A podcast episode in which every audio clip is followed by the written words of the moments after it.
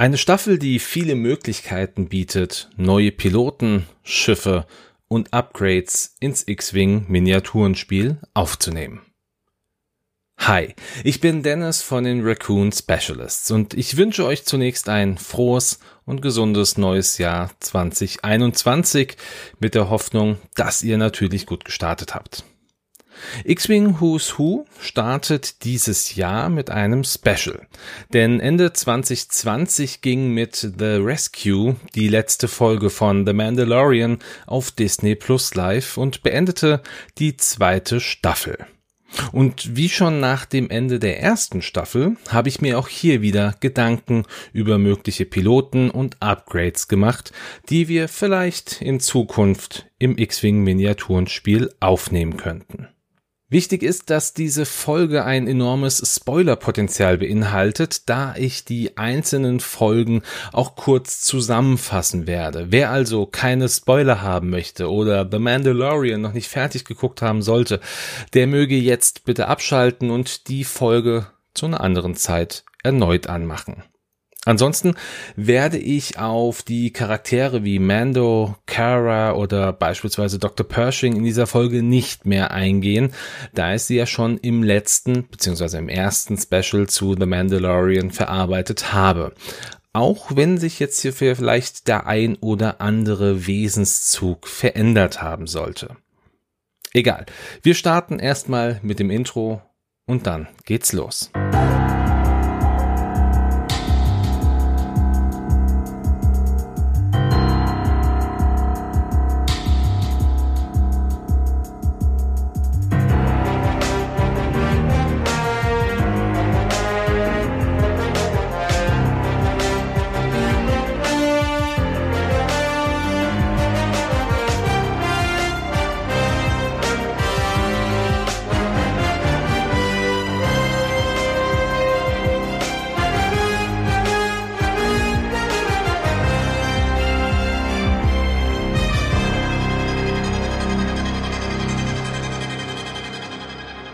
Beginn der zweiten Staffel befindet sich Mando auf der Suche nach weiteren Mandalorianern. Und auf dieser Suche erfährt er, dass sich einer von ihnen auf Tatooine aufhalten soll. Mando, der sich eigentlich sicher ist, dass er dort keine Mandalorianer finden wird, begibt sich dennoch nach Tatooine und landet erneut im Hangar von Peli Moto in der Hoffnung, dass sie ihm sagen könnte, wo sich ein weiterer Mandalorianer auf Tatooine befindet. Peli ruft ihren Astromech R5D4 zu sich, den viele sicher aus Episode 4 eine neue Hoffnung kennen. Dieser Droide zeigt den beiden die Karte von Tatooine und somit Mando auch den Weg nach Mos Pelgo. In meinem Special zur ersten Staffel hatte ich Pelimoto noch ausgelassen, weil ich sie nicht so spannend fand. Jetzt ist das etwas anderes, denn sie ist doch ein ganzes Stück noch interessanter geworden. Schauen wir also jetzt mal ganz kurz auf einen kleinen vorhandenen Hintergrund. Pelimoto war ein weiblicher Mensch, die in Moss Eisley auf Tatooine den Hangar 35 leitete. Schon in der ersten Staffel hatten Mando und Peli Kontakt, da Mando mit seinem Schiff, der Razor Crest, bei ihr im Hangar landete. Mendo hatte nicht genug Credits, um die Reparatur an seinem Schiff zu bezahlen und machte sich also auf, Credits zu verdienen. Pele und Mando haben eine mehr geschäftliche Beziehung zueinander aufgebaut, auch wenn sie eine Art, na, ich sag mal, mütterliches Gefühl für das Kind entwickelte. Mehr gibt es über sie aktuell auch gar nicht zu erzählen. Jetzt könnte man natürlich noch ein bisschen mehr Story aus der ersten Staffel mit reinbringen, aber das ist gar nicht so interessant an dieser Stelle. Ich kann mir aber vorstellen, dass Peli äh, definitiv in der dritten Staffel nochmal einen Auftritt haben wird und dass man ihren Charakter eventuell in Büchern oder Comics weiterentwickelt. Peli hat ja doch einige Droiden, die Schiffe reparieren können und somit hat Peli in meinen Augen auch eine Art Reparaturfähigkeit und die würde ich wie folgt benennen. Aktion. Gebe einen Charge aus, um einen Angriffswürfel zu würfeln. Bei Hit lege eine verdeckte Schadenskarte ab. Bei Crit drehe eine offene Schadenskarte um. Danach erhältst du einen Stress. Peli ist also eine Art Fluch und Segen zugleich, da sie es schaffen kann, Schaden zu reparieren oder sogar Krits umzudrehen, die ja vielleicht sogar gar nicht drehbar sind durch Aktion, aber man erhält danach einen Stress, was man dann aber vielleicht auch getrost hinnehmen kann. Ich würde ihr auch maximal zwei Charges mitgeben, weil ich denke, das ist dann doch zu stark, wenn man wirklich regelmäßig sowas machen könnte. Schauen wir auch kurz auf R5D4, den Astromech, den Pele in Besitz hat. Der Astromech, hatte ich gesagt, taucht das erste Mal in Episode 4 auf und hatte hier einen defekten Motivator. Durch diesen Defekt kam R2D2 in die Hände von Luke und konnte somit das Schicksal der Galaxie verändern. Eine schöne kleine Randnotiz ist die Geschichte von R5 in den Star Wars Infinities Comics, die 1999 veröffentlicht wurden. Hier trägt R5 den Spitznamen Skippy und kann die Macht nutzen. In diesem Comic hat R5 in der Macht eine Vision von Luke gehabt und weiß, dass er den Druiden R2D2 mitnehmen müsse, damit sich die Bestimmung von Luke erfüllen könnte. Durch die Macht ließ er seinen Motivator erhitzen und Owen Lars war gezwungen, R2 mitzunehmen. Aber das sind ja die Legenden von Star Wars und haben nichts mit dem Kanon zu tun. Wobei natürlich sich hier die Frage stellt, ein Druide mit Macht. Was würdet ihr denn davon halten? Ich fände das gar nicht so unspannend. Aber was könnte R5D4 jetzt als Druide tun? Die generischen R5-Droiden, die können ja reparieren. Aber wenn ich den Auftritt in The Mandalorian von R5 sehe, dann würde ich ihm auch gerne eine Art Karte einbauen, mit der er arbeiten kann und seinem Piloten einen Vorteil verschaffen kann. das könnte wie folgt aussehen. Aufbau. Nachdem alle Schiffe platziert worden sind, kannst du und ein weiteres kleines Schiff ausgewählt werden und neu platziert werden. Das ist also eine Fähigkeit, die nur einmal im Spiel möglich ist, aber einen enormen Vorteil bringt. Die Frage wäre jetzt natürlich, ob man R5 nur als Scum-Druiden nimmt, weil das ist ja das, was er hier irgendwie aktuell ist, oder ob man ihn zu den allgemeinen Astromektroiden einpackt und dann für alle, für alle Fraktionen irgendwie möglich macht. Ich würde jetzt aktuell davon ausgehen, dass er bei den Rebellen und bei Scum eingesetzt werden kann. Nachdem jetzt Mando erfahren hat, wo sich ein weiterer Mandalorianer aufhalten könnte, macht er sich auf nach Mos Pelgo, um dort nach diesem zu suchen.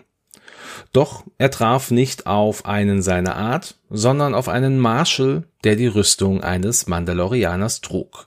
Cobb Vant. Auch hier gucken wir natürlich in seinen Hintergrund rein.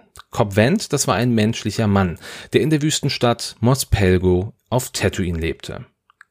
Nach dem Tod von Jabba the Hutt entbrannte auf Tatooine ein Machtkampf, bei dem die Red Key Raiders, das ist ein Verbrechersyndikat, die Oberhand gewann.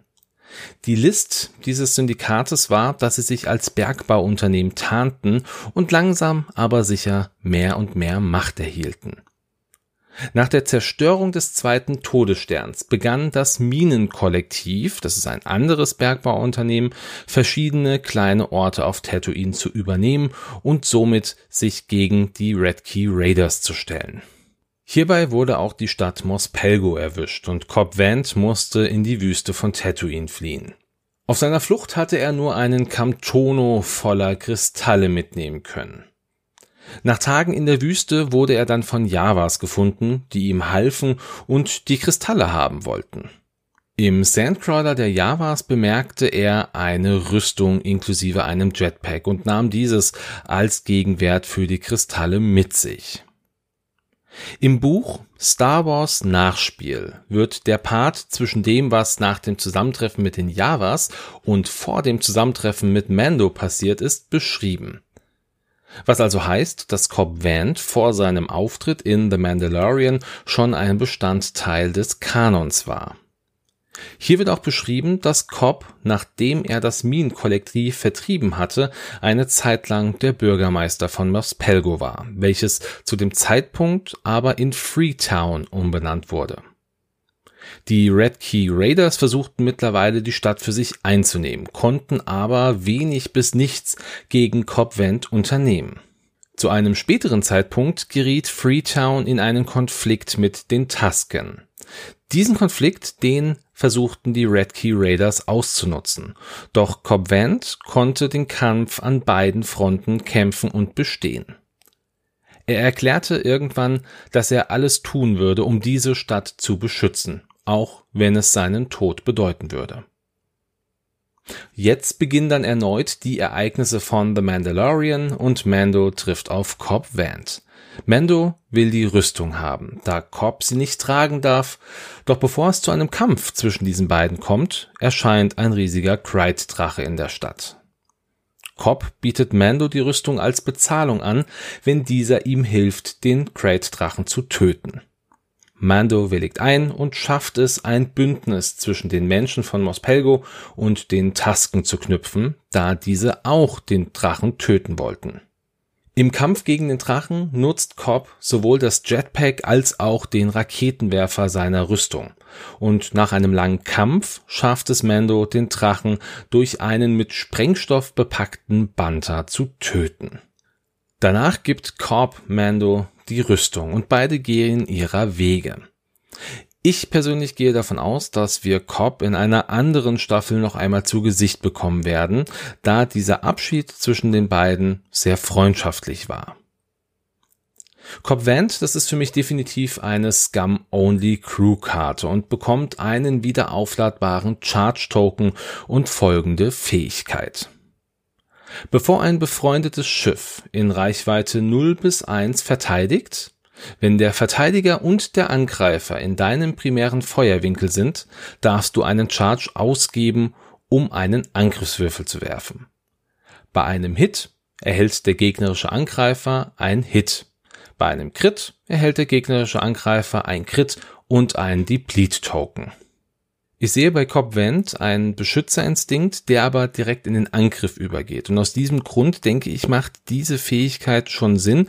Vor allem, sie kann einmal pro Kampfphase verwendet werden und dann auch nur bei einem befreundeten Schiff in Reichweite 0 bis 1, das im Feuerwinkel ist. Das heißt also, man kann es selber nicht auf Cobb einsetzen, aber wenn man vielleicht ein gebumptes Schiff hat, dann wäre sowas natürlich auch möglich. Und gerade mit dem Raketen-Jetpack, da habe ich so den Eindruck gehabt, das ist ein ziemlich starker Angriff, da gibt's viel Schaden und so ein Deplete-Token zusätzlich zu einem Crit, das kann ganz schöne Löcher machen. Schauen wir mal, was da passiert. Gucken wir jetzt aber erst nochmal weiter, was hier noch zu sehen ist. Denn zum Ende der Folge sehen wir nämlich noch eine ganz wichtige Person, auf die gehen wir aber erst wesentlich später in dieser Folge ein. In der nächsten Mando-Folge gibt es jetzt nicht allzu viele Charaktere zu bewundern. Es gibt Dr. Mandible, es gibt die Kopfgeldjäger in der Wüste, aber die haben für mich alle keine wirkliche Besonderheit. Peli übermittelt Mando einen Transportauftrag. Er soll die Frog Lady nach Trask bringen.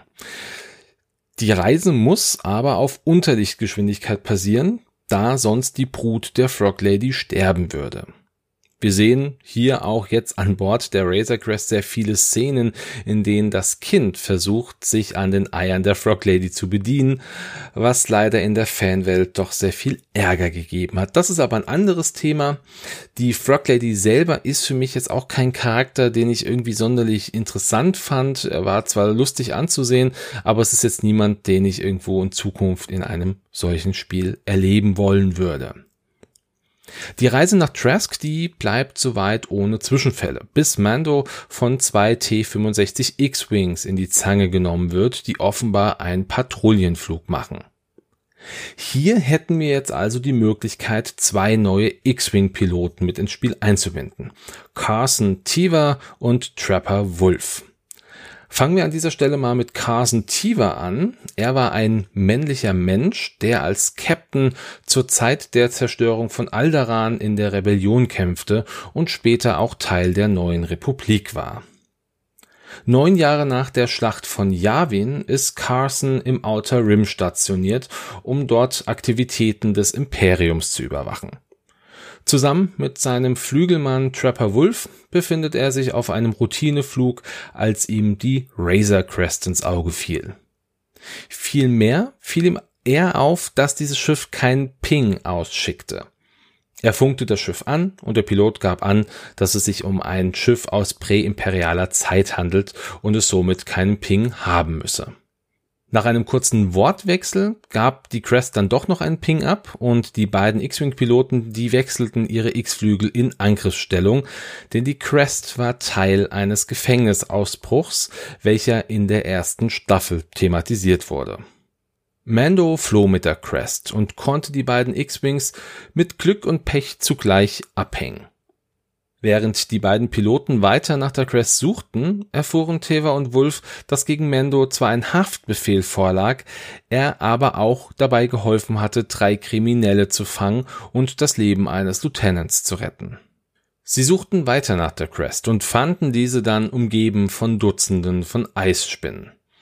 Teva und Wolf, die feuerten auf die Eisspinnen und konnten Mando somit retten. Später befinden sich beide Piloten auch noch auf Nevarro und befragen hier den Magistraten Grief Karga, ob er etwas von der Crest im Zusammenhang mit einem Vorfall in einer imperialen Anlage wüsste. Als Carsten den Magistraten verließ, traf er auf Cara Dune und sprach sie auf ihre Vergangenheit als Soldatin bei der Allianz an. Er bot ihr an, dass sie immer einen Platz in der neuen Republik haben würde und dass sie gute Soldaten brauchen könnten, denn die imperialen Aktivitäten im Outer Rim deuteten auf etwas Größeres hin und man benötigte lokale Unterstützung. Teva gab ihr eine Rangplakette eines Marschalls der neuen Republik und verließ Nevarro. Ein kleiner Fun Fact, Teva wurde von Paul Seun Hyung Lee gespielt. Ich hoffe, den Namen habe ich jetzt richtig ausgesprochen.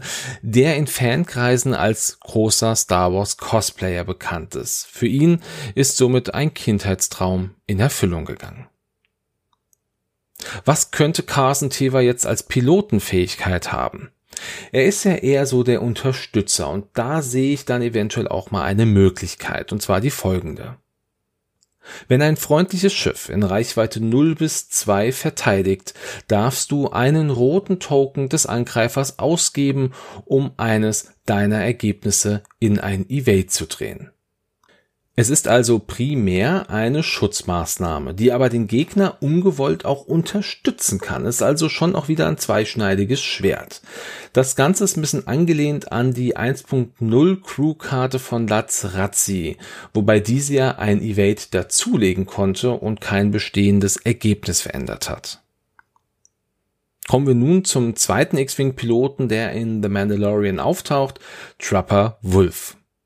Dieser wurde ganz nebenbei von Dave Filoni, dem Mastermind hinter Star Wars The Clone Wars, verkörpert. Er war ein männlicher Mensch, der schon in der ersten Staffel von The Mandalorian aufgetaucht ist. Hier flog er neben Job Dodger und Sash Ketter in Richtung eines Gefängnistransporters, auf dem ein Peilsender der neuen Republik aktiviert wurde. In der zweiten Staffel ist Wolf mit Teva unterwegs auf Patrouille und im Grunde gleicht sich jetzt der Ablauf seiner Geschichte mit der von Teva, weshalb ich diese jetzt nicht nochmal erläutern werde. Als Fähigkeit könnte man Folgendes bei ihm verwenden. Nachdem du verteidigt hast, musst du eine Zielerfassung auf den Angreifer nehmen. Und das ist im Grunde eine Art Verfolgung, die Wolf schon in der ersten Staffel gezeigt hat. Er verfolgt also die Angreifer, solange es ihm möglich ist und versucht auch quasi die Anpeilung vorzunehmen. Beide Piloten sollten in meinen Augen ein INI 4 bekommen. Ich denke, das ist fair und gut. Mehr braucht man da jetzt auch nicht zu geben, denke ich. So Riesenpiloten scheinen sie mir dann doch nicht zu sein. Aber ich lasse mich da auch gerne eines Besseren belehren. Die Piloten retten also, wie schon erwähnt, Mando aus einer misslichen Lage mit den Eisspinnen und lassen ihm am Ende weiterziehen, da er ja in der ersten Staffel Pluspunkte gesammelt hatte. In der nächsten Folge kommt Mando dann mit einer schwer beschädigten Razor Crest auf Trask an und beendet seinen Auftrag, die Frosh Lady hierher zu bringen. Der Mann der Frosh Lady sagt ihm, wo er weitere Mandalorianer finden kann, und kurz darauf befindet sich Mando in der Falle, die ihm einige Quarren gestellt haben, die auf das Beskar seiner Rüstung aus waren. In letzter Sekunde wird Mando von drei Mandalorianern gerettet. Bo-Katan Kreese, Cosca Reeves und X Wolves. Da ich Koska und X zum aktuellen Zeitpunkt eher so als Sidekicks von Bo-Katan ansehe, werde ich diese beiden als Night Owls oder im Deutschen Nachteulen listen und nicht einzeln auf sie eingehen. Aber wir gucken mal, was sind denn eigentlich diese Night Owls? Die Night Owls waren eine mandalorianische Spezialeinheit, die von Bo-Katan angeführt und zu einem Teil der Death Watch gehörten, nachdem sie von Mandalore verbannt wurden.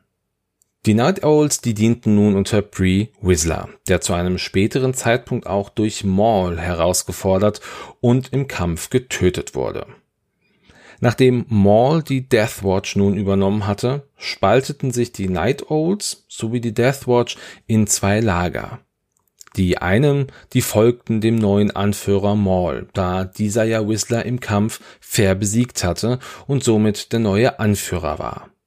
Der andere Teil, der folgte Bo-Katan, die sich gegen Maul stellte und somit einen neuen mandalorianischen Widerstand gründete. Die Night Owls, die halfen sowohl bei der Befreiung von Bo-Katans Schwester Satine als auch später dem Jedi-Meister Obi-Wan Kenobi bei seiner Flucht von Mandalore. Interessant ist, obwohl Bo-Katan auch später in Star Wars Rebels einen Auftritt hat, werden die Night Owls in dieser Serie nicht direkt erwähnt, auch wenn man weiß, dass sie da waren.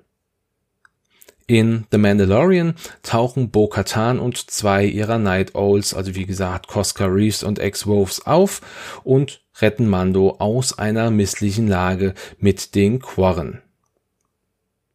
Die Night Owls, die sollten für mich im Spiel nur einen Crew-Slot belegen, auch wenn es eventuell mehrere sind, aber sie sollten nur spielbar sein, wenn man Bo-Katan mit in der Staffel hat. Und die Night Owls, die sollten ein weißes Verstärken und zwei Charges mitbringen und die folgende Fähigkeit. Wenn du verteidigst und verstärkt bist, kannst du einen Charge ausgeben, um einen Schaden weniger zu erhalten. Die Night Owls würden also die schon verstärkte Verteidigung noch einmal verstärken und die Verteidigung selber ist ja durch das Verstärken schon so ausgebaut, dass sie ein Hit weniger durchlässt. Und jetzt haben wir nochmal die Möglichkeit mit der Ausgabe eines Charges einen weiteren Hit zu negieren.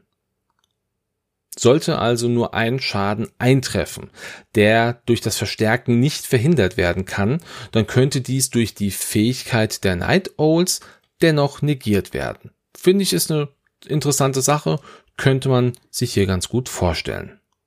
Schauen wir dann jetzt zur Anführerin der Night Owls, Bo Katan. Sie sehe ich sowohl als Crew als auch als Pilotin eines Comric Class Fighters, den wir in der letzten Folge der zweiten Staffel ganz kurz zu Gesicht bekommen und der somit auch ein neues Schiff für das Spiel darstellen könnte. Schauen wir uns jetzt noch die Anführerin der Night Owls an, Bo Katan. Bo Katan könnte ich mir sowohl als Crew als auch als Pilotin eines neuen Schiffes vorstellen, und zwar eines Comric Class Fighters. Den sehen wir in der letzten Folge der zweiten Staffel wäre also ein neues Schiff für die Scum-Fraktion. Das Schiff gab es aber auch schon vorher in Star Wars Rebels zu sehen. Also von daher nicht ganz neu, aber es wäre etwas, was wir definitiv im Spiel gebrauchen könnten.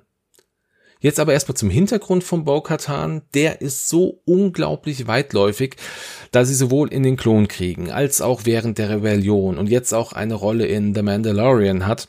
Deshalb werde ich mich jetzt nur auf das Wichtigste beschränken. Bo-Katan war eine mandalorianische Frau und wurde auf Mandalore geboren. Über die Kindheit und Jugend ist nichts bekannt. Aber nachdem ihre Schwester Satine zur Herzogin von Mandalore wurde und einen mehr pazifistischen Weg für die Bürger von Mandalore wählte, war Bo-Katan gezwungen, sich von ihrer Schwester abzuwenden, da sie an die kriegerische Vergangenheit von Mandalore glaubte und diese auch in der Zukunft für Mandalore sah. Satine verbannte alle Kämpfertruppen von Mandalore und somit auch ihre eigene Schwester, die sich daraufhin mit ihren Night Owls der radikalen Gruppierung der Death Watch anschloss. Die Death Watch, die wollte das kriegerische Erbe von Mandalore wiedererwecken und Bo wurde zur rechten Hand von Bree Whistler, dem ehemaligen Gouverneur von Concordia. Whistler und Bo, die verbündeten sich zu einem anderen Zeitpunkt mit dem Sith Maul und dessen Bruder Savage Opress, die mit ihrem Schattensyndikat genug Macht hatten, die Herren von Mandalore zu stürzen und somit die Kontrolle über den Planeten zu übernehmen. Maul stellte sich aber gegen Whistler, besiegte ihn und übernahm die Führung von Mandalore. Bo war der Meinung, dass kein Fremder jemals Mandalore anführen könnte und gründete mit einem Teil ihrer Night Owls und einem Teil der Death Watch, die das gleiche dachten, den Widerstand. Hier sei vielleicht noch gesagt, es ist nicht der Widerstand, den wir aus Episode 7, 8 oder 9 kennen. Bo war so verzweifelt, dass sie sich sogar an den Jedi-Meister Obi-Wan Kenobi wand und ihn bat, die Galaktische Republik über die Ereignisse auf Mandalore zu informieren und Hilfe zu schicken. Ein Jahr später erhielt Bo die Unterstützung durch die ehemalige Jedi Ahsoka Tano und sie konnte Maul entthronen und von Mandalore verbannen. Bo-Katan wurde zur Herrin ihres eigenen Hauses und zur Regentin von Mandalore ernannt. Doch nachdem Palpatine das galaktische Imperium gegründet hatte, wollte sie diesem nicht beitreten und wurde durch den Clan Saxon, die dem Imperium die Treue geschworen hatten, ersetzt. Zwei Jahre vor der Schlacht von Yavin stellte sich der Clan Ren gegen den Clan Saxon und stürzte Mandalore in einen Bürgerkrieg. Bo-Katan, die schloss sich dem Clan Ren an und nach einigen Gefechten und der letztendlichen Zustimmung des Clans Ren wurde Bo die Ehre zuteil, das Dunkelschwert zu führen und gleichbedeutend den Titel Mandalore zu tragen. Bo-Katans Ziel war es, alle Clans zu vereinen, um gemeinsam gegen das Imperium vorzugehen. Das Imperium war sich aber sicher, dass Mandalore sich niemals beugen würde und startete eine große Säuberung, welche mit einem Völkermord endete. Zu einem noch nicht näher beschriebenen Zeitpunkt verlor Bo-Katan das Dunkelschwert an den imperialen Moff Gideon. In der Serie The Mandalorian hilft Bo mit ihren zwei Night Owls Mando aus einer Falle raus und bittet ihn, sich bei der Kaperung eines Gozanti-Kreuzers anzuschließen, den sie für die Rückeroberung von Mandalore brauchte. Sie schickt Mando danach zu Ahsoka Tano, die eine Jedi ist und eventuell dem Kind helfen kann. Später ist Bo auch Teil des Trupps, der Gideons Kreuzer angreift. Ihr Ziel ist es, dass Gideon vor ihr zu Boden geht. Sie erklärt aber nicht genau warum und später stellt sich heraus, dass sie nur durch einen Sieg im Kampf gegen den Träger des Dunkelschwertes dieses nach mandalorianischem Brauch gewinnen kann und somit wieder zu Mandalore wird. Das Schwert hat aber Mando erhalten. Wie diese Geschichte jetzt weitergeht, das erfahren wir hoffentlich schon Ende 2021 und vielleicht auch später noch in der Serie Ahsoka. So viel also zum Hintergrund von Bo-Katan. Ich würde sie als Crewkarte mit folgendem Hintergrund belegen. Erst einmal sollte sie eine reine Scum-Karte werden oder in einer Staffel mit Ahsoka Tano oder Sabine Wren fliegen dürfen. Da sie ja schon eine Anführerin ist, sollte sie auch ein Koordinieren erhalten, natürlich das in Rot und als Fähigkeit das folgende. Nachdem du ein freundliches Schiff in Reichweite 1 bis 3 koordiniert hast, darf dieses einen Strain Token nehmen, um einen Bonusangriff durchzuführen. Bo schafft es also, ihrer Staffel mehr Schlagkraft zu verleihen, auch wenn das koordinierte Schiff danach mit einer offenen Deckung dasteht. Als Pilotin eines Comric Class Fighters sollte sie eine ähnliche Fähigkeit erhalten, wenn nicht sogar die gleiche, weil es in meinen Augen einfach nur zur Natur von Bo Katan passt. Doch wie sieht eigentlich so ein Comric Class Fighter aus? Erst einmal die Größenordnung. Das Schiff ist selber mit der kleinen Version knapp 20 Meter länger als ein YT 1300 Frachter, was schon mal nicht mehr auf eine große Base passen würde. Wobei Größenverhältnisse im X-Wing Miniaturenspiel eh ja immer so ein Thema sind. Wenn man jetzt mal als Beispiel den YV 666 mit der VCX 100 vergleicht, die laut Kanon sich auch nur um ein paar wenige Meter in Länge und Breite unterscheiden. Ja, wir sehen auf der Base sieht das Schiff einfach wesentlich kleiner aus, also die YV 666. Ich denke, man könnte es trotzdem ohne Probleme auf eine große Base packen, das ist immer noch in Ordnung. Ansonsten könnte das Schiff natürlich sowohl nach vorne als auch nach hinten mit einem feststehenden Feuerwinkel schießen, da es entsprechende Laserkanonen auch im Kanon hat. Ich werde hierzu und natürlich auch zu allen anderen Ideen Karten erstellen, genauso wie beim letzten Mal, das Ganze über einen Dropbox-Link ablegen, damit man sich diese Ideen vielleicht einfach nochmal anschauen kann. Im Übrigen gibt es in Clone Wars eine Information, dass Bo-Katars Comrade Classfighter auch einen Namen hat. Gauntlet. Also hätten wir vielleicht sogar einen Titel fürs Schiff, über den ich mir aber leider jetzt noch keine Gedanken gemacht habe. Kommen wir zur nächsten Folge von The Mandalorian, denn nachdem Mando jetzt von Bo-Katan zu Ahsoka Tano geschickt wird, muss er wegen Reparaturen erst nochmal zurück nach Nevarro, wo er wieder auf Cara Dune und Grief Karga trifft. Hier erfüllt er einen Auftrag und nimmt einen imperialen Stützpunkt auseinander. Er trifft hier zwar erneut auf Mithril, das ist der blaue Kerl, den er in der ersten Folge der Serie gefangen genommen hat. Da dieser Kerl aber keinen nennenswerten Hintergrund hat, würde ich ihn hier auch nicht näher betrachten.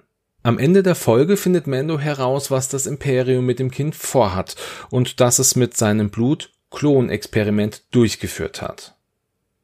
Danach reist er weiter, um Ahsoka Tano auf Corvus zu treffen. Mando trifft jetzt also auf Corvus ein und hier trifft er auf Ahsoka Tano. Und Ahsoka, die habe ich ja schon in der Folge rund um den Delta 7 Etherspread genauer betrachtet und deshalb gibt es hier auch nur einen ganz kurzen Auszug, wer sie eigentlich ist. Da ich erfahren habe, dass auch einige sie gar nicht kennen, weil sie weder Clone Wars noch Rebels geschaut haben.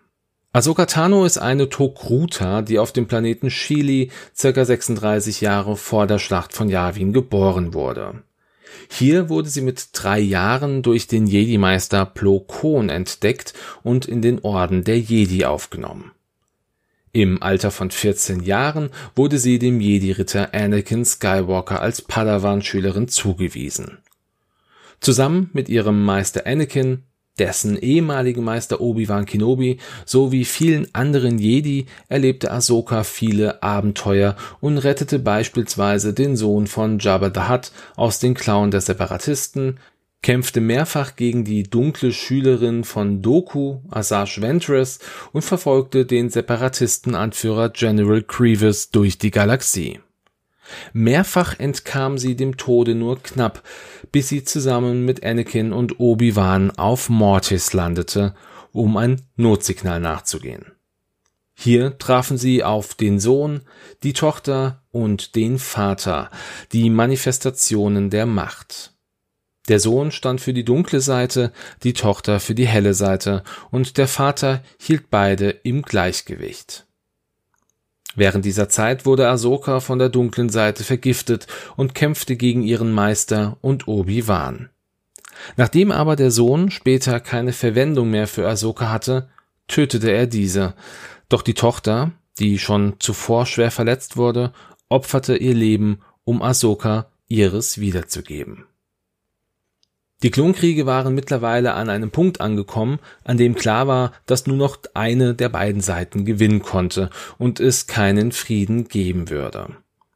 Dies führte dazu, dass einige Jedi entsandt wurden, um Widerständler, die gegen die Separatisten kämpften, zu trainieren. Die Jedi durften aber selber nicht in die Kämpfe eingreifen. Während dieser Zeit lernte Ahsoka Saw Gerrera und seine Schwester Stila kennen. Mit 16 Jahren wurde Ahsoka zu Unrecht beschuldigt, ein Attentat auf den Jedi-Tempel durchgeführt zu haben. Sie war auf der Flucht, konnte aber zuletzt gestellt werden. Vor Gericht wurde sie von ihrer Freundin Padma Amidala vertreten und kurz vor dem Urteil konnte Anakin Skywalker Ahsoka entlasten, da er die wahre Täterin gefunden hatte. Ahsokas Freundin Barriss Ophi.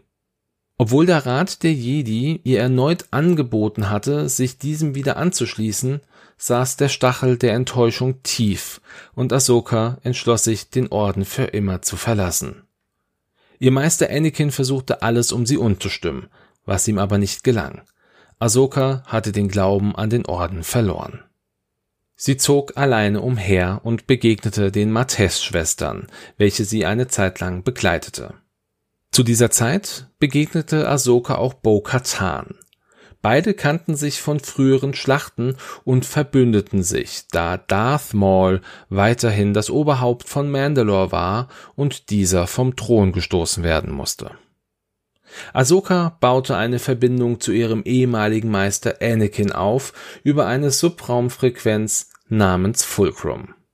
Zusammen mit ihrem Freund Captain Rex und einem Trupp von Klontruppen machte sie sich auf dem Weg nach Mandalore, um dort Maul zu stellen, welchen sie im Kampf besiegen konnte.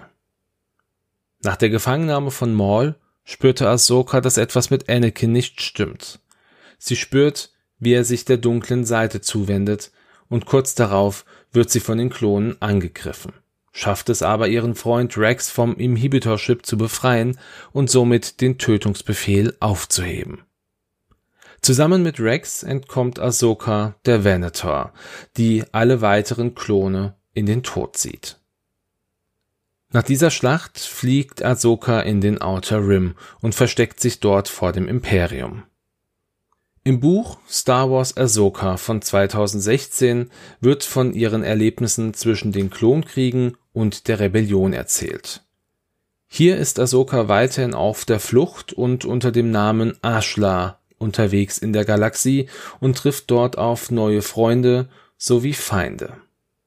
Sie begegnet den Inquisitoren, verbündet sich mit Widerstandskämpfern auf verschiedenen Planeten und trifft später auf den Senatoren von Alderaan, Bail Organa, den sie noch gut aus ihrer Zeit als Jedi kennt. Diesem schließt sie sich an, da er im Hintergrund gegen das Imperium kämpfte.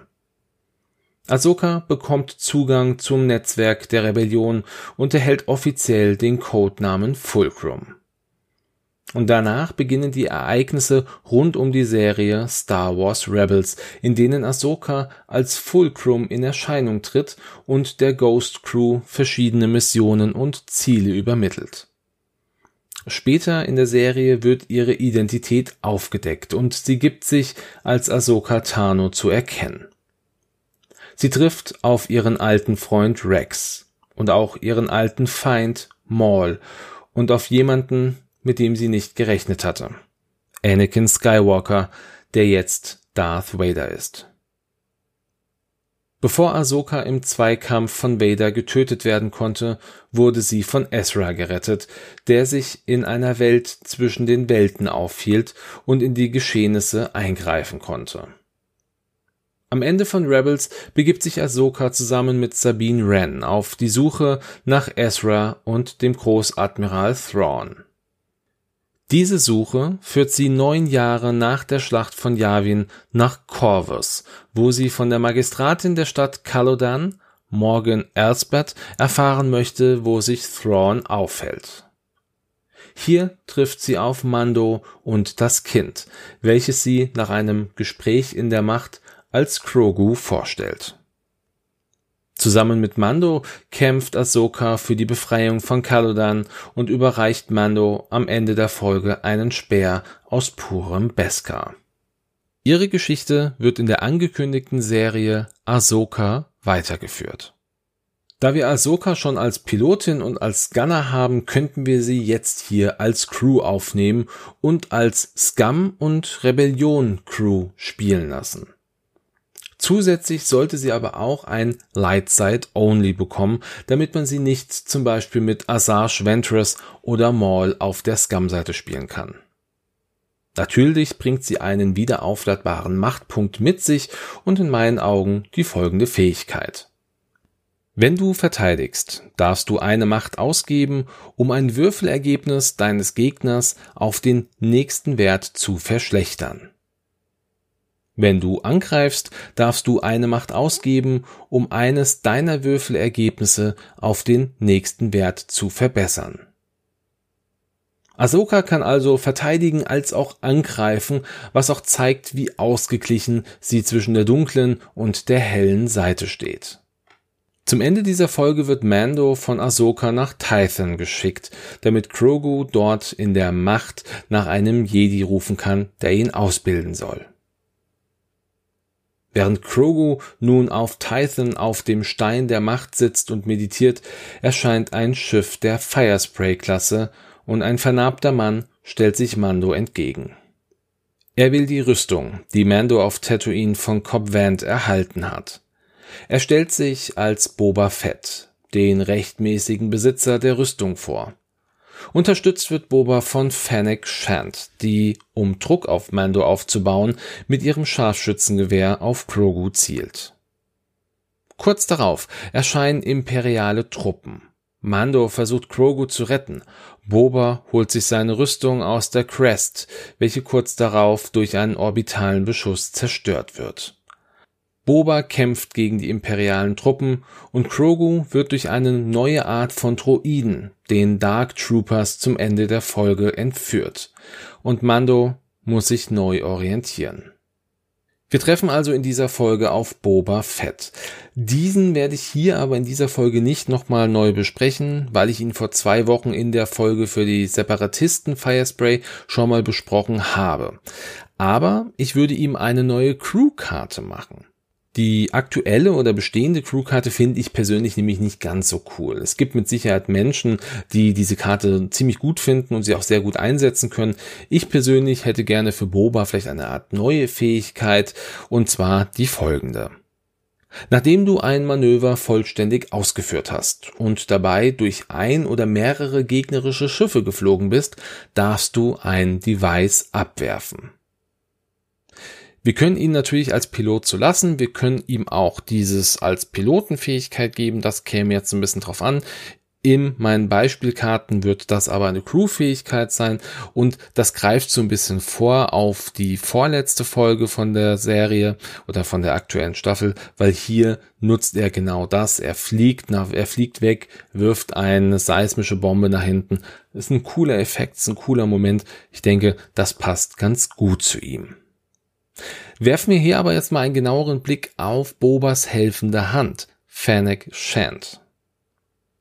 Sie war eine menschliche Frau, die ihren Lebensunterhalt als Attentäterin zur Zeit des Imperiums verdiente und machte sich einen Namen, indem sie als Elitesöldnerin für die größten Verbrechersyndikate arbeitete, unter anderem auch für die Hutten.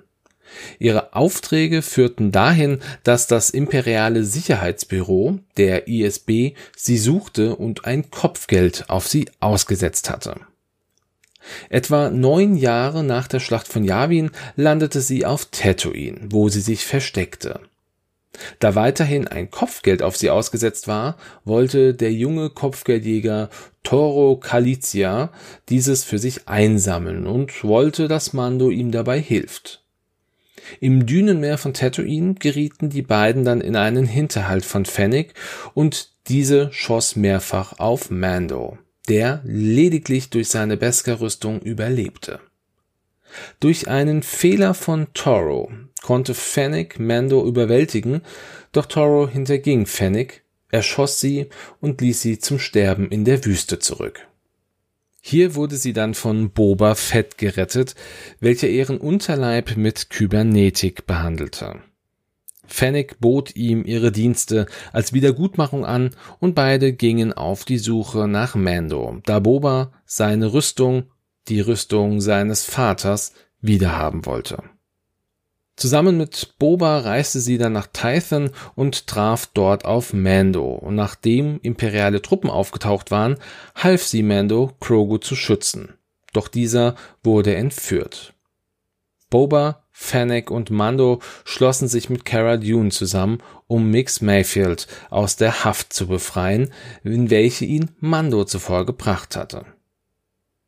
Durch seine Hilfe schafften es die Gefährten an Bord von Gideons Schiff und konnten dort nach einem harten Kampf Grogu befreien.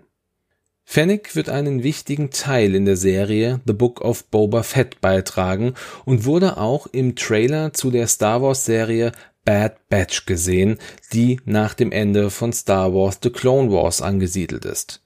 Hier erfährt man vielleicht auch, warum sie so eine sehr gute Schützin ist. Fennec würde ich gerne als Gunner sehen. Und da sie, wie gesagt, eine ausgezeichnete Schützin ist, hätte ich für sie auch eine folgende Idee. Nachdem du einen Angriff durchgeführt hast, darfst du einen Angriffswürfel werfen.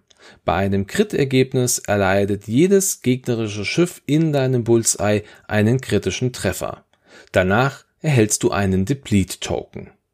Auch hier haben wir wieder ein zweischneidiges Schwert. Man hat die Möglichkeit, einen großartigen Angriff zu machen, um eventuell auch mehrere Gegner mit einem kritischen Schaden zu belegen, erhält aber im Nachgang einen Deplete-Token. Das heißt, ich werfe danach einen Angriffswürfel weniger für eine Runde, was aber, denke ich, voll und ganz in Ordnung ist. Man muss es so ein bisschen als Überladung der Waffe vielleicht ansehen. So könnte ich mir das sehr gut vorstellen.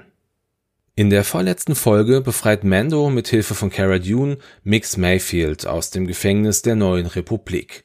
Er soll dabei helfen, herauszufinden, wo sich Gideons Schiff und somit auch Krogu aufhält.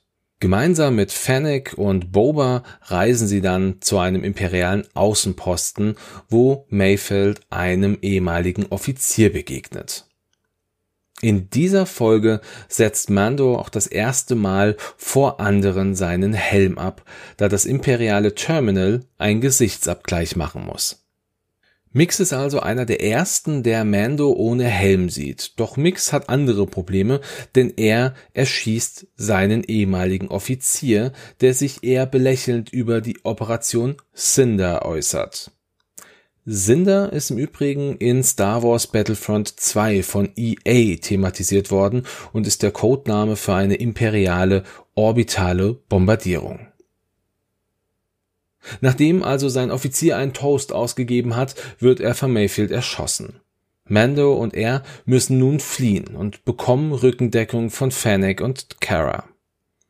Am Ende der Folge wird Mayfield freigelassen. Man lässt ihn für tot erklären, so dass er die Chance auf ein neues Leben hat. Könnt ihr mir sehr gut vorstellen, dass Mix in einer späteren Staffel nochmal auftaucht. Er ist ein Charakter, der kann sehr gut reinpassen, vielleicht auch wieder als Söldner in irgendeiner Form. Ich bin gespannt, wie es weitergeht. Was mir bei ihm aber auch gut äh, reinpasst, das ist das Thema Gunner. Ich könnte mir sehr gut vorstellen, dass er ein Gunner ist, der sowohl auf imperialer als auch auf Scum-Seite eingesetzt werden kann. Mayfield, der zieht ja den Stress magisch an und man könnte ihm also folgende Fähigkeit geben. Nachdem du einen Angriff gegen einen Gegner in deinem Bullseye durchgeführt hast, kannst du während des Schritts Ergebnisse vergleichen, bis zu zwei Stressmarker nehmen, um die gleiche Anzahl an Evade-Ergebnisse des Gegners zu negieren. Das ist eine sehr, sehr starke Fähigkeit. Sie ist natürlich beschränkt auf den Bullseye, aber zwei Stressmarker zu nehmen, für zwei negierte Evades. Ich denke, das ist etwas, das ist ein guter Deal. Den kann man eingehen. Ne? Die Karte müsste natürlich relativ teuer sein im Verhältnis. Sie ist natürlich auch nicht für jedes Schiff nutzbar, aber für Schiffe mit Bullseye Arcs ist eine interessante Sache, denke ich. Macht schon mal Sinn. Kommen wir jetzt zur letzten Folge der zweiten Staffel von The Mandalorian. Mando kommt zusammen mit Bo-Katan, Koska, Fennec und Cara Dune auf Gideons Kreuzer an und sie kämpfen sich bis zur Brücke vor. Mando, der geht einen anderen Weg und findet Krogu und Gideon. Es kommt zum Kampf zwischen Gideon und Mando. Gideon ist zwar listenreich, aber Mando kann dank seiner Beskar-Rüstung und seines Beskar-Speers und natürlich auch seinem Vorteil im Nahkampf Gideon in die Knie zwingen. Mando erhält das Dunkelschwert, dessen Wert er nicht kennt, und im Moment des Triumphes kommen die frühzeitig aktivierten und von Mando über Bord geworfenen Dark Trooper wieder an Bord. Mando, der schon mit einem dieser Dark Trooper enorme Probleme hatte, ist sich bewusst, dass ein ganzer Trupp tödlich sein wird. Im allerletzten Moment erscheint ein X-Wing auf dem Radar und landet im Kreuzer. Krogu reagiert auf den Ankömmling und auf den Überwachungsbildern erscheint eine Gestalt mit Kapuzenmantel, der sich mit einem Lichtschwert durch die Dark Trooper schneidet. Es dauert nicht lang und er steht vor der Tür zur Brücke, die Mando ihm öffnet. Die Person stellt sich nicht vor, sondern bestätigt nur, dass sie ein Jedi ist. Aber jeder von uns erkennt dieses Gesicht. Es ist Luke Skywalker. Nach einer doch sehr ergreifenden Abschiedsszene zwischen Mando und Grogu, in der Mando erneut seinen Helm abnimmt, erscheint auch noch R2D2 und mein persönliches Fanherz hat ganz schön hochgeschlagen. Luke nimmt Grogu mit sich, um ihn auszubilden. Mando und das Team bleiben zurück. Die Staffel endet. Was wird noch passieren? Werden sich Mando und Grogu nochmal begegnen. Was passiert mit dem Dunkelschwert und der Herrschaft über Mandalore? Und was ist diese näher kommende Gefahr, die sich im Outer Rim bildet? Die dritte Staffel von The Mandalorian wird uns das hoffentlich sagen. In dieser letzten Folge treffen wir auf einen ganz besonderen Helden. Wir treffen auf Luke Skywalker. Und ich denke, das ist ein Charakter, über den brauchen wir nicht viel zu erzählen. Er ist der Sohn des auserwählten Anakin Skywalkers und Padma Amidala, der bei seinem Onkel und seiner Tante auf Tatooine aufgewachsen ist und sich zusammen mit Obi-Wan Kenobi, Han Solo und Chewbacca aufmacht, Leia Organa aus den Händen des Imperiums zu retten. Er verliert Obi-Wan, der ihm aber durch die Macht weiter beisteht. Er ist der Held von Yavin und rettet unzählige Leben. Auf Hoth erleidet er und die Rebellion eine Schlappe und später auf Dagobah wird er von Meister Yoda in der Macht unterwiesen, nur um sich viel zu früh Darth Vader zu stellen, der sein Vater ist. Später rettet er seinen Freund Han aus den Klauen des Hutten Jabba, fliegt erneut nach Dagobah, um zu erfahren, dass er eine Schwester hat und dass man ihm die Wahrheit über seinen Vater von einem gewissen Standpunkt aus genannt hat. Luke ist, soweit er selber weiß, der letzte Jedi-Ritter und plant, den Orden der Jedi wieder aufzubauen. Hierzu sucht er in der Galaxis nach machtbegabten Kindern und wird während seiner Suche auf das Echo in der Macht von Grogu aufmerksam. Wir haben Luke als Piloten und als Gunner. Ich könnte mir hier eine spezielle Machtfähigkeit für ihn vorstellen, die auch nur auf ihn gemünzt ist. Und die wird da heißen Jedi-Meister Luke Skywalker. Die kann wie gesagt nur auf Flug ausgerüstet werden und gibt ihm einen zusätzlichen Machtpunkt und folgende Fähigkeit. Während du einen Angriff in Reichweite 1 durchführst, gebe eine Macht aus, um einen zusätzlichen Angriffswürfel zu würfeln. Wir kriegen also schon durch die Nähe plus eins auf die Angriffswürfel und durch die ausgegebene Macht nochmal einen Angriffswürfel mehr. Jetzt stellt sich die Frage, wo können wir diesen Charakter einsetzen? Es ist eine Machtfähigkeit, das heißt, wir können sie definitiv auf dem X-Wing von Luke einsetzen, weil dieser bringt eine Macht mit. Es würde vielleicht die Möglichkeit geben, auf ähm, einer VCX 100 mit Kanan das Ganze einzusetzen, wenn wir Luke als Gunner mitnehmen. Also so stelle ich mir das vor, dass es wirklich nur mit Luke Skywalker ausgerüstet werden kann. Es zeigt einfach, dass Luke besser geworden ist. Dass Luke nicht mehr der Bauernjunge von Tatooine ist, sondern mittlerweile der Jedi-Ritter, so wie wir ihn lieben oder lieben wollen oder wie auch immer. Das war eine sehr, sehr lange Folge. Wir sind bei über 50 Minuten, das, was ich jetzt zumindest sehe. Aber ich finde, diese Folge lohnt sich weil ich denke, wir haben A, natürlich einen kleinen Recap auch aus den einzelnen Folgen. Wir gucken, welche Charaktere gibt es. Wir sehen, es gibt neue Piloten, es gibt neue Schiffe, es gibt neue Crewmember oder Gunner oder vielleicht jetzt hier in diesem letzten Fall auch einen neuen Machtslot. Das ist für mich einfach so die Möglichkeit, meine Gedanken zu diesem Spiel nochmal weiterzutragen. Ich hoffe, dass der ein oder andere Gedanke für euch auch interessant war. Jetzt wird man wahrscheinlich sagen, Mensch, das war jetzt so viel, das kann ich mir alles gar nicht merken. Äh, kann ich das irgendwo noch mal sehen? Auch das, wie bei der letzten Folge, werde ich einen Dropbox-Link äh, in die Show Notes dieser Folge packen. Dort könnt ihr dann reinschauen. Es werden dann alle Karten beziehungsweise alle äh, Dinge, die ich jetzt angesprochen habe, als Kartenformat vorliegen. Könnt ihr euch nochmal angucken. Das Ganze wird auf Deutsch sein. Ich werde sie also nicht auf Englisch machen. Ähm, und wenn ihr da irgendwelche Ideen zu habt, wenn ihr sagt, ja Mensch, da finde ich irgendwas anderes viel interessanter oder du hast Folgendes vergessen, mach doch mal hier, mach doch mal da. Das ist natürlich alles ein, ein, große, ein großes Hirngespinst. Das heißt nicht, dass wir das auch sehen werden in X-Wing, aber ich liebe es halt, mir Gedanken über mögliche Fähigkeiten zu machen. Und wenn ihr den gleichen Gedanken habt, sagt mir das gerne. Wenn ihr das gut findet, lasst mich's gerne wissen, weil das ist etwas, was ich einfach sehr, sehr gerne mache. Und es gibt noch viele Möglichkeiten mehr. Ich habe zum Beispiel gerade jetzt um die Weihnachtszeit mal wieder Star Wars äh, Jedi Fallen Order gespielt. Auch da gibt es Unmassen an Möglichkeiten. Neues Schiff, neue Piloten, neue Crews, neue Gunner, wie auch immer. Wir können unglaublich viel machen. Wenn ihr also sagt, das ist cool, das möchte ich gerne weiterhaben, diese Special-Folgen, sagt mir das, dann kann ich hier auch weiteres vorbereiten. Ein ganz besonderer Dank geht an dieser Stelle an Samuel Kim, den findet ihr bei YouTube. Das ist ein Komponist, dessen äh, Mandalorian-Theme ich hier verwenden durfte und auch schon bei der ersten Mando-Special-Folge verwenden durfte. Vielen Dank an dieser Stelle. Schaut gerne mal bei ihm rein. Ich werde auch hier den Link in die Show Notes packen. Und ansonsten wünsche ich euch an dieser Stelle wie immer einen schönen Sonntag, einen guten Start in die kommende Woche oder auch einfach einen schönen Tag, wann auch immer ihr diese Folge hört. Vielen Dank fürs Reinhören. Macht's gut und ciao.